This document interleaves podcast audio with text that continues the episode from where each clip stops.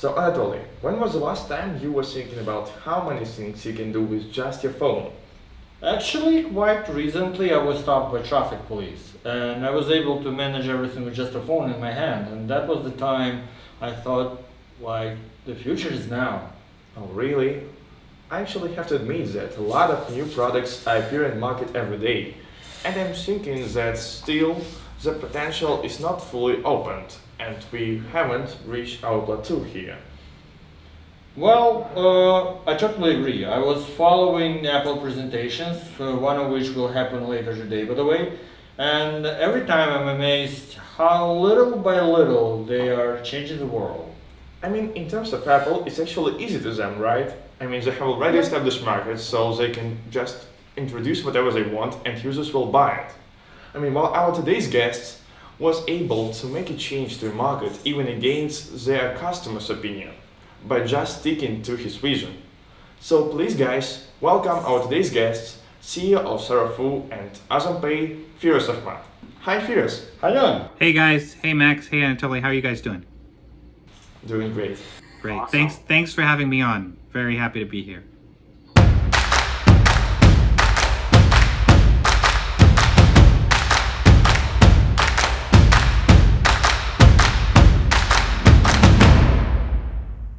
So dive into the start of our podcast. I mean, just and finish it about Apple. In 2014, uh, Apple actually introduced their Apple Pay. So they made it an underlying market because they released Apple Pay after three years after Google launched the Google Wallet, and it was easier for them. So they knew where should they move. Like how it was you? What was the market setup when you decided to launch Sarafu? Yeah, so I think it's it's very different markets between Apple and what we're doing with Sarafu, but uh, I guess it, innovation is always somewhat similar. Uh, when we decided to launch Sarafu, really what we were looking at is a lot of inefficiencies and, and lack of transparency in the market. So Sarafu is is a B2B e-commerce app that's based in, in Tanzania. At least we're operating primarily in Dar es Salaam, the main city in Tanzania. And in markets like this, in, in sub-Saharan Africa, you see a lot of um, informal uh, economic activity where people are uh, exchanging goods and transacting by cash. And so that's uh, that results in a lot of inefficiency and a lot of lack of transparency. And so we saw an opportunity to digitize payments for a big subset of relatively ignored small businesses, and in doing so, create some value for them and also uh, create an interesting business. So that's that's how we got started. So it wasn't much similar products kind of yours when you decided to launch Sarafu and what maybe help you to identify and to clarify the concept? Uh, yeah. So how we verified the concept, I, I can give you a quick, uh, you know, a quick use case. Um, you know, customers that we are currently serving on Sarafu, which is the the e-commerce app. Previously, what they would do is they would, uh, if they needed to to procure supplies, these are shops that might be selling, you know, your everyday goods like like soda, juice, or water, things like that. And when they would get their supplies, they would be calling a distributor, and that distributor would be calling on a phone. They'd try to get a, a price quote from them on the phone. They'd ask about inventory. Then the delivery process would be, uh, when are you going to come by? Uh, if they didn't come by, they'd have to call them back on the phone. They might be on the way. They might be stuck in traffic. They might say I'm around the corner. So, uh, or other times they might simply have to shut down their shop and go to the marketplace and go get whatever supplies they need. So it was a cumbersome process. So what we saw was an opportunity to to create a, a digital version of that ordering process that uh, gave a lot more power to the small shop owner to uh, purchase those supplies on a phone. And then what we did is we aggregated all those uh, supplies in a warehouse and we delivered them to the um, shop owner at his doorstep. So basically, what we did is we did all the work, and, and in exchange, we became kind of this larger wholesale distributor. But ultimately, for us, the core of it was on the payment side because um, most payments in this part of the world still happen in cash. And when you have cash payments, there's a lot of opportunity for um, you know um, problems to come into the into the equation. And by making the payment process digital, what we did was eliminate a lot of those hassles uh, that people were experiencing. I think we obviously know that it's hard launching a new brand and having no users at it. So, what was the process of, for you of getting your users and how you made them to trust you? Yeah, the first so so obviously people behavior change is very difficult to do in markets and you know human beings are creatures of habit. So eh, you know if you go to a classroom every day uh, you know 10 days in a row most likely you'll end up sitting in the same chair for most of those 10 days. So people like to have their habits. Now people were habituated into paying with cash on delivery. Um, and what we had to do is change that that perception. So one of the things that happened was when we came with the idea originally to these customers, um, almost all of them didn't want to order on an app. Many of them didn't have smartphones, and the ones that did have smartphones, they didn't know how to use the smartphone. So they might have used a smartphone as almost like basically for WhatsApp calls, but outside of that, they didn't really use a smartphone. So there was a lot of resistance. And so um, what they wanted instead was to have us open a call center and have people place calls on a phone. We send them the products and then they pay cash on delivery, essentially replicating exactly what they have been doing all this time, except we might be giving them a little bit better price. So what we did is we decided to totally ignore what they were asking for. We did the exact opposite of what they wanted, which is we forced them in order to get the benefits that we had created otherwise. So we had good pricing, we had on time delivery, we had all these benefits that were not associated with using the app per se. But we said in order to get those benefits, you must use the app. You must place the order on the app. And uh, what happened was instead of spending all this money on a call center to take calls and orders, um, we ended up spending a little bit money on a sales team to go and train people how to use the app. So they went into the market. They said, "This is how you order. If you want to get this price, if you want to get this type of service, you have to go and download this app, and you know this is how you this is how you use it." And so um, over time, actually initially the uptake wasn't even there because what would happen is the customer would say okay fine i'll do it. And they did it with the with the sales agent. And then the next day they need to place another order. They'd call the sales agent and say hey log into my account and place this order for me. And the sales agents would do it right? Even though we would kind of tell them not to do it they would still do it because that's just you know that's what they were doing so um, there was that much resistance right even after being trained they'd still rather have someone place the order for them uh, and then what happened over time is they started to get more comfortable with it and they started to realize that, you know, there are other things I can do with this app that I couldn't do otherwise. So one of the things that they did was they started placing orders at night because normally all these shops would place orders between say 9 a.m. and 2 p.m. when typical business hours. And that's when you can get someone on the phone, right? But now all of a sudden they have this application on their phone and it's 9 o'clock, 10 o'clock, 11 o'clock at night, and we start to see all these orders start coming in at these later hours. And that's because the customer stopped trying to do what it is they wanted to do and started to realize that, hey, there's a new world here. This thing can work when there's nobody on the other side. And I can place my order, and then they got it the first thing in the morning the next day, which is actually what they wanted, right? They want their products at the beginning of the day when the customers are starting to come in. So what we saw was a, a, shift in behavior from a total resistance to using the app and forcing the sales agents to place the orders to a situation where now they were starting to use the benefits of the app uh, and started to understand that hey this technology can actually do something for me that I, I, I didn't realize. So really what it was about for us was we knew that once they experienced the potential of the technology they would like it but the resistance was just experiencing it so we put them in a situation where they experienced it for themselves, and then we started to see, you know, the customers starting to changing their behavior, and they started to. And now we don't get any calls from the sales agents, right? They don't call sales agents. In fact, now new customers buy smartphones to use our service, right? And on top of that, you know, the, our, our sales agents don't have to place those orders for them anymore. So it took about eight to 12 months really to start to see that shift happen. But now uh, I would say half our orders are placed after 8 p.m. at night, as opposed to 90% of them being placed between 9 a.m. and, and 1 p.m. before. So a new world of possibilities. Were you expecting that user behavior will change in that way, or maybe there was something that just like surprised you? So I think this is what it comes down to between balancing uh, the customer's uh, needs or what they want and your vision for what you think you can do. And, um, you know, interestingly enough, uh, I was just reading the other day, uh, you know, Jeff Bezos, he writes a letter to shareholders every year. And every year, I think, I, I haven't read the, very many of them, I read a couple of them, but I know he keeps repeating this. Nobody actually asked him for Amazon Prime. No customer came to him and said, "Hey, it would be great if you did two-day free delivery. You packaged Amazon Video with it. You gave me uh, for ninety dollars a year, hundred ten dollars a year, whatever it is." Uh, nobody asked him, right? He he did it, right? And actually, Amazon Prime has fundamentally changed retail in America, probably in the world, right? Because now the expectation is when you order something online, you're going to get it within two days. Okay, so nobody asked him for Amazon Prime. He did it, and now it's perhaps the biggest fundamental shift in uh, retail consumer purchase in America in in maybe in the last 30 years. So it's the same situation for us, right? Nobody asked us, nobody came to us and said it would be really great if we could order these products on a smartphone.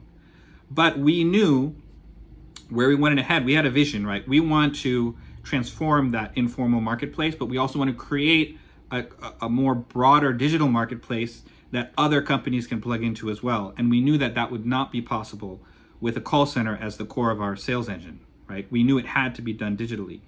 And so in order for it to be done digitally, we had to basically uh, push the push the idea out and get the customers to start buying in. And uh, you know, you, you have to use different incentives and and and make sure people are um, getting. Ultimately, their need is products, right? As long as they were getting products at the price they want at the time they want, then we were solving that problem. And then we, we realized that other things would start to, to gel after that. Okay, and uh, you have uh, this product running for uh, over two years now. What is the process of adding new features to the product, uh, to the software right now? Do you do customer interviews? Do you collect data? Yeah, so so we do we, we we do canvas customers. We do look at some of the other features that might be helpful for them. Like one one feature that I know we're looking at building in is uh, selecting time of day for delivery. So if they're typically in their shops at one time versus another time, then each customer could create that preference, and we could then use the the, the logistics uh, algorithms to optimize the delivery time. Uh, so we so I think some of those incremental changes, absolutely, you need to listen to what your customers need. Uh, another function that we added recently was a credit feature, so that they could uh, buy certain products on supplier credit. And you know, if you use the app enough, we have enough history on you to make sure that that's something that we can do. So these features, I think you add those incremental ones. I think the the the kind of seismic shift changes, those need to be vision based. So it's a balance between the two. I think um, you know, uh, Clayton Christensen had that book, um, The Innovator's Dilemma, right, in which he talked about uh, the disruptive changes versus the incremental changes. And typically, most companies are good at incremental changes and not that great at disruptive ones because the skill sets for one are not the same as the skill sets for the other. So I think as, as as someone who's in charge of product management or someone who's guiding the company, it's really important to know the distinction between those two types of changes and when you need to stick to your vision and when you need to really get feedback from your customer. Uh, as far as I understand, the first uh, initial uh, questioning the people what they want uh, was completely opposite from uh, what was your vision. So how uh, to find a balance between the vision and the data? Because uh, if you were purely relying on uh, yeah. people's opinion, you wouldn't be able to reach uh, the product. Yeah, good good question, and I think this comes back to having a balance between i mean first of all you need to understand your vision where you need to go right so where are you what do you want to show your customers that's different than what they already do what is differentiating you in the market? I think you have to answer those questions for yourself. And then then you need to map out you need to look and see where it is that your company is headed. And if you are making changes based on what the customer is saying that doesn't put you in the direction of where you're headed then you're making a mistake right? So I, I think you don't ever compromise on your vision in terms of um, where you think you can make the, the big, biggest impact and the biggest change for your customers. Uh, and where you where those requests align with that vision is where I think you can really start to look at okay th- these are things that these are features that we can we can look at adding and, and building out.